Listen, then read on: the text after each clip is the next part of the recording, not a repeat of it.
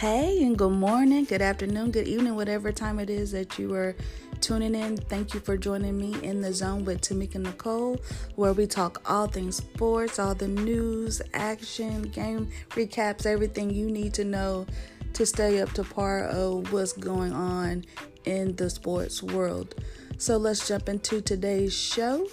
Some good games took place, so let's dive right into it and get into the zone.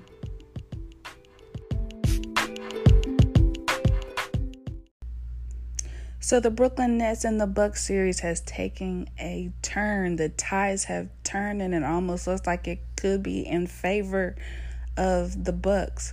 Now, the Nets were leading this series 0-2 until Game 3 when the Bucks came through, and they were able to come out with a tough, ugly win. But they were able to pull it out, winning against the Nets 86-83. And that was on Thursday.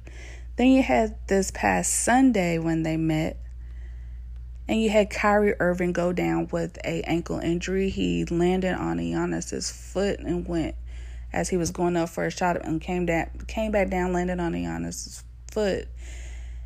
And he was in pain and hitting the ground. And or what I've noticed as watching sports, that you can tell by the reaction of the player. He's hitting the ground and just frustrated and angry. So you know that he knows he's about to miss some games, that something isn't right, it isn't good.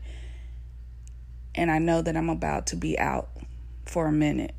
And I'm frustrated, I'm upset, because it's the worst time. Could not possibly be now this is happening. And so I knew it was something wrong then, as far as not obviously his injury, but I'm talking about as far as the degree of the injury. When he was able to go to the locker room and put some weight on it, I thought, well, maybe he will be okay. He's able to put some weight on it. So, it's probably not a season-ending injury, but I did not take in consideration that he was blood and body was still probably pumping adrenaline. And then we find out that he was in a boot after coming out the locker room. So that's not good. I'm not sure as far as the timetable, but I'm sure he's going to be missing some weeks. That's my guess until I'm able to get a more clear update. I know that they were trying to get to see if James Harden would be geared up and ready for Game 5, but it's not looking like he's going to be able to. And they're trying to get him back as soon as possible with his hamstring. He was out with a hamstring injury. So now you have two stars out, and you only have KD in right now as far as those top three players for the Brooklyn Nets. KD is going to have to go back to his MVP day. Not that he has slipped or anything like that, but it'll be interesting to see if KD can carry his team and if other members of his team, Joe Harris and others, will step up. They will have to step up. One man cannot win the game. One man can give you an edge and keep you in the game, but it's going to take help of those around them as well. But looking at the last two games, so we know that the Nets were up 2-0 in the series until that third game on Thursday, and the Bucks were able to pull out. It was an ugly win. It wasn't easy. It wasn't pretty. It was an ugly win, but it was a win, and they beat the Nets 86-83. And then you had the game Sunday, and this is the game where Kyrie went out, and the Bucks were able to beat the Nets 107-96. So we have a game tonight at 7:30 p.m. That's Central Standard Time, my time.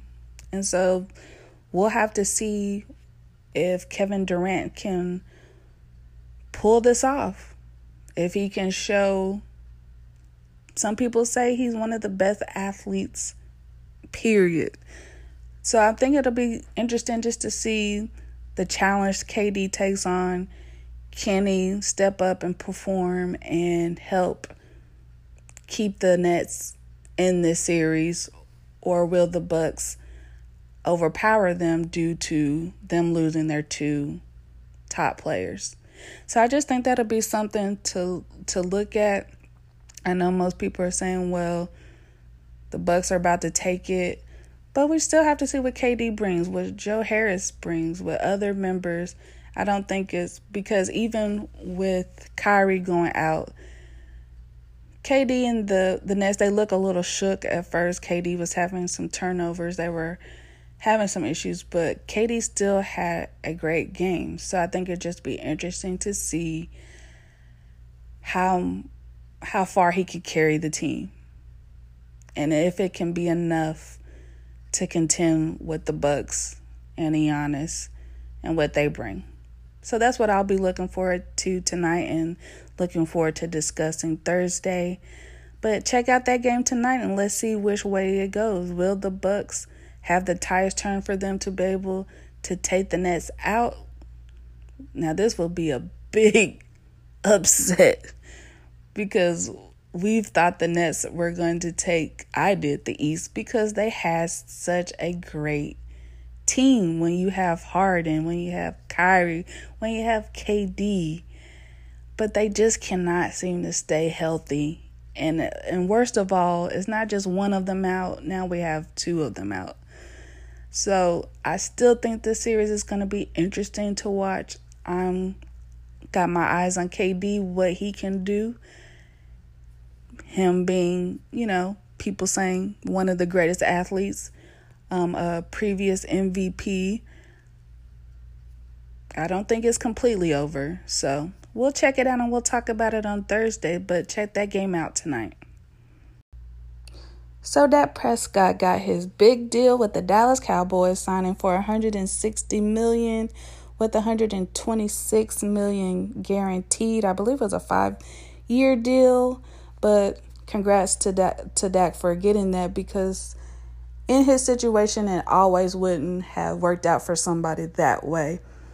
In the midst of him getting hurt before his contract, a compound fracture and dislocation of his ankle. Ooh, that's a mouthful. Which is, you know, a pretty big injury, especially with him being a mobile quarterback or a quarterback period. But to go through that injury before signing the contract was, first of all, like, that's what you don't want, you know. But for Dak Prescott, it worked out for his favor, because it's like his presence off the field and being injured, having to be off the field and have that time off, it really showed what his presence really was on the field with him being off the field. You know what I'm saying? And it doesn't always work out for everybody like that. But I think that's pretty admirable and, you know, pretty cool for Dak that it worked out for him in that way. The question that I have is with the other QBs that were also in his draft class, Carson Wentz and Jared Goff, with them getting these big contracts and it not necessarily working out for them or their teams, getting paid or getting played. But for Carson Wentz, he had signed a 4-year deal with the Eagles for $128 million. And that season before, he had a 93.1 passer rating. Awesome, but it just went downhill from, you know, there, or don't know if it was organizational or coaching or, you know, just him. But I guess we'll see, as he's now a Colt. And then looking at Jared Goff, who has signed a 4-year deal with the Rams for $134 million. Sean McVay decided to move on from that. It just didn't turn out to be the production that they wanted for the amount that he's getting paid. So now he's a Detroit Lion. So now we're looking at Dak Prescott with his big deal. So I think a lot of eyes will be on him as far as, number one, him coming back from an injury. Will he still... Now, he said he's buried the injury mentally. And I can understand, first of all, how that's the biggest bulk of coming back from injury, because it's like, do you lose confidence in your ankle or your ability to be that mobile quarterback that you were, or is it going to make you tend to be more in the pocket now? Or are you a little bit kind of worried about, running like you did last time? And so sometimes just mentally, an injury can be more mental. You can heal physically, but there's a loss of confidence. But Dak is saying that he's good on that. He's confident. He's 100% mentally and physically. So I think all eyes will be on him due to that. And then also with him signing this big contract, will he play up to par of this $160 million, with $126 of it being guaranteed? Will he play up to par to that? We saw that for Zeke Elliott. He signed his $90 million deal. And his production, he's been effective, but his production has not been what it was or what people would have liked to see after what we've seen him do in Ohio, and then that coming in that first year into the league, his production has seemed to drop off since signing that deal. So I don't know if it has anything to do with signing the big contracts first or whatnot, or, if it works out for the teams. It doesn't always seem to be working out for the teams this way. But again, we'll see if Zeke is able to step his game up. I think this is a year for Zeke where he's going to have to really show who he is. And will he be a consistent value for the Cowboys?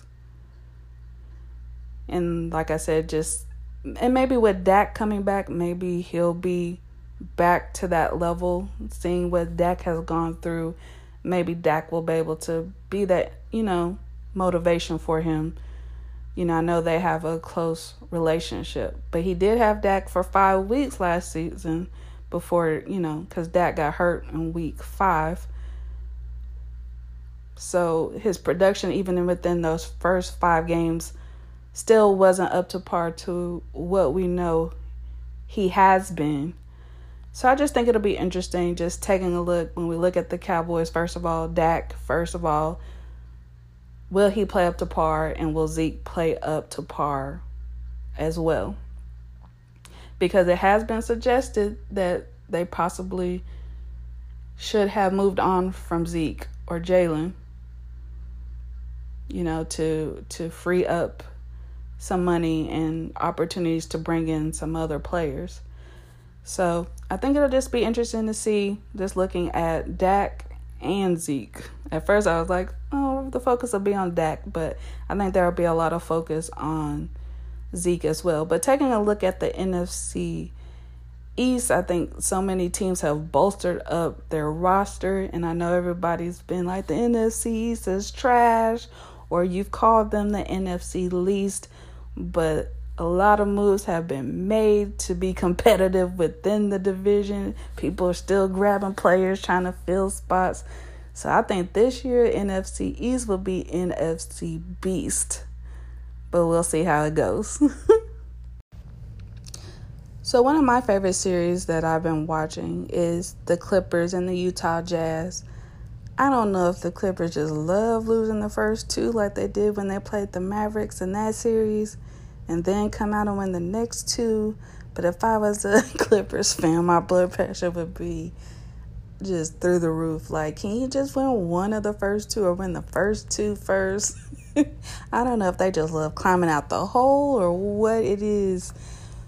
But yes, the Clippers lost the first 2 games, and then everybody's holding their head like, what is wrong with the Clippers?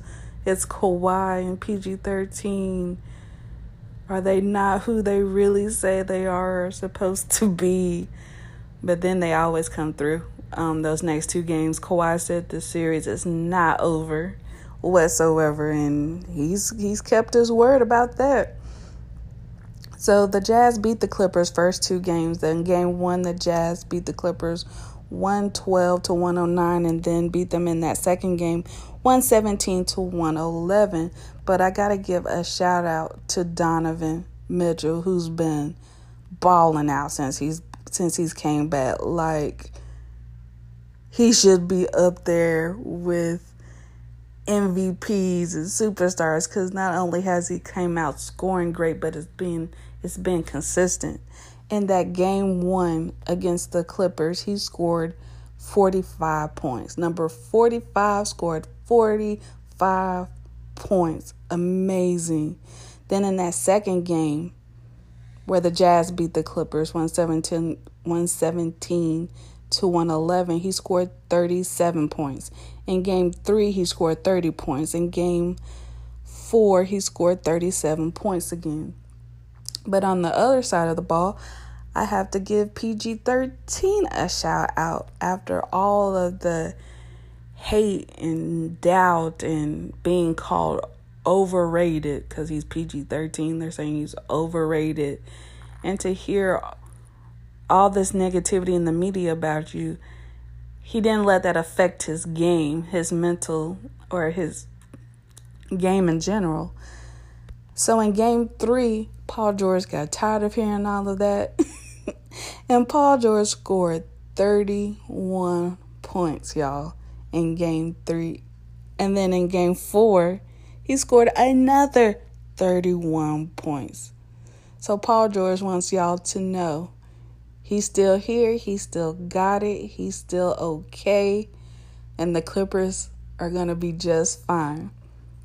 Now, in this last game that took place last night, Kawhi looked like he might have tweaked his knee or something. We'll have to see how that goes. He said, "I am just fine. Nothing to worry about." But, of course, that's what they're going to say. He doesn't want to say if there's something wrong, or, you know, if there's a possibility of, you know, having to miss a game. And plus, he didn't know, he hadn't been evaluated, and you still have adrenaline going through you. So we'll see if that turns out to be something that we need to look out for or not. But Donovan Mitchell playing great ball, being consistent, and then PG-13, we'll see if he can keep it up.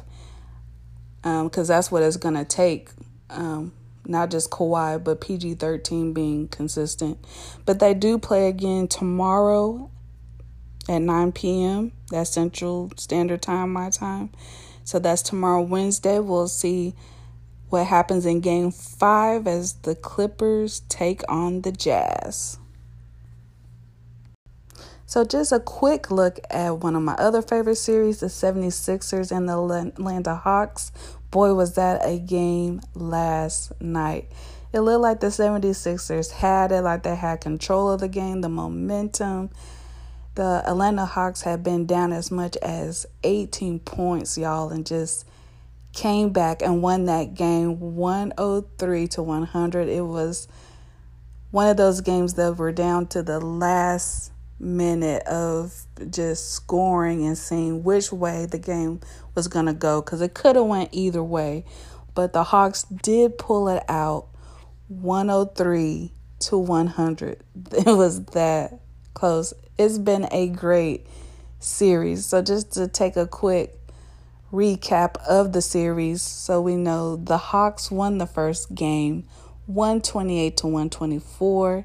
Then the 76ers won the next game 118-102.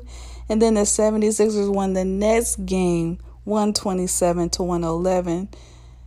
So this brought it up to a 2-1 lead. And then you had last night what looked like the 76ers were going to win, but the Hawks, like I said, came through in that last minute, 103.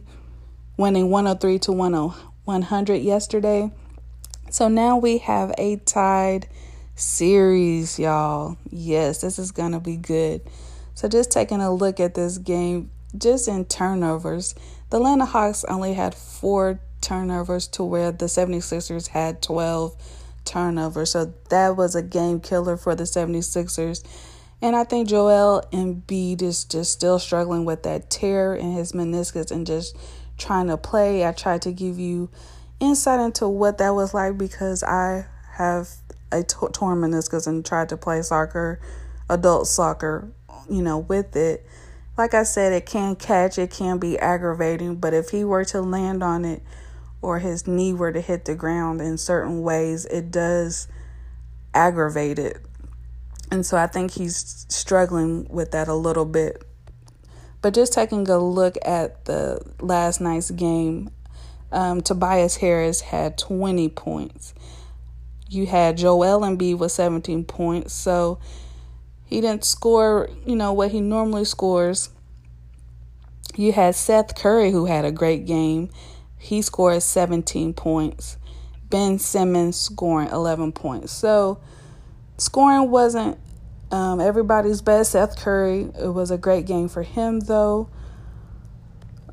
But with Joel Embiid, like I said, I just think his knee and just some of the falls and things he's taking, I think it's taking a toll on him.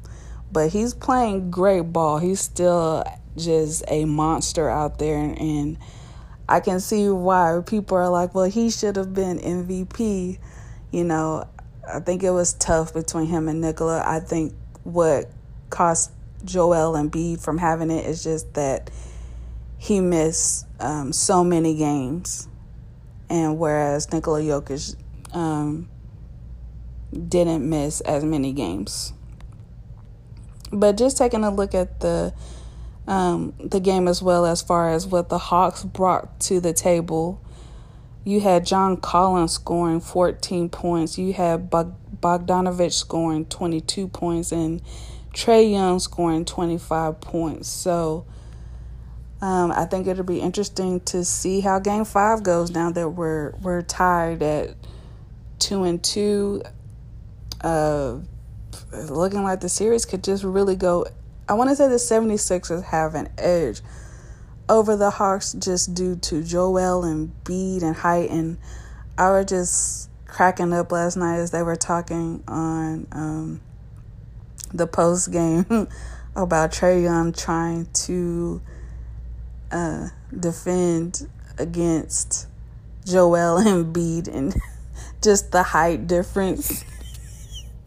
And how you just basically just have to throw the ball over his head. Like, you should not have Trae Young sticking on Joel Embiid. That is just not a good matchup whatsoever. So we'll see if they keep that going or if they make that change. But Game 5 will take place tomorrow at 6:30 p.m. So I'm excited to see who's going to step up, and I'm hoping Joel Embiid is able to play at least somewhat healthy. I'm not sure if he's dealing with anything other than that torn meniscus in his knee. Not that you need anything else going on, but he just seemed to slow down after taking a couple of spills on falls. So we'll see how he's looking and just see who wants it, because it looks like I said, it's about, like they used to say, who's hungry for it, who wants it.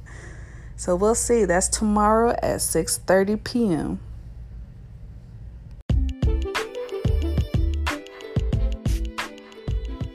I wanted to thank you specifically for joining me today and listening to my podcast, In the Zone with Tameka Nicole. I hope that you enjoyed today's podcast and the topics that we discussed. If you have any comments, opinions, thoughts, questions, anything, please hit me up at TamekaNicoleZone@gmail.com, as I would love to start reading the listeners' opinions, thoughts, questions, and just have some good discussions all around where we get more of your thoughts and opinions as the listener and not just mine. Also, please share my podcast with your friends and family members, your homeboys, your homegirls, anybody that you know that loves sports. I would really appreciate the support as I'm trying to grow and expand with my love of sports. You can also subscribe and find me on Google Podcast, Spotify, Pocket Cast, Radio Public, and Breaker.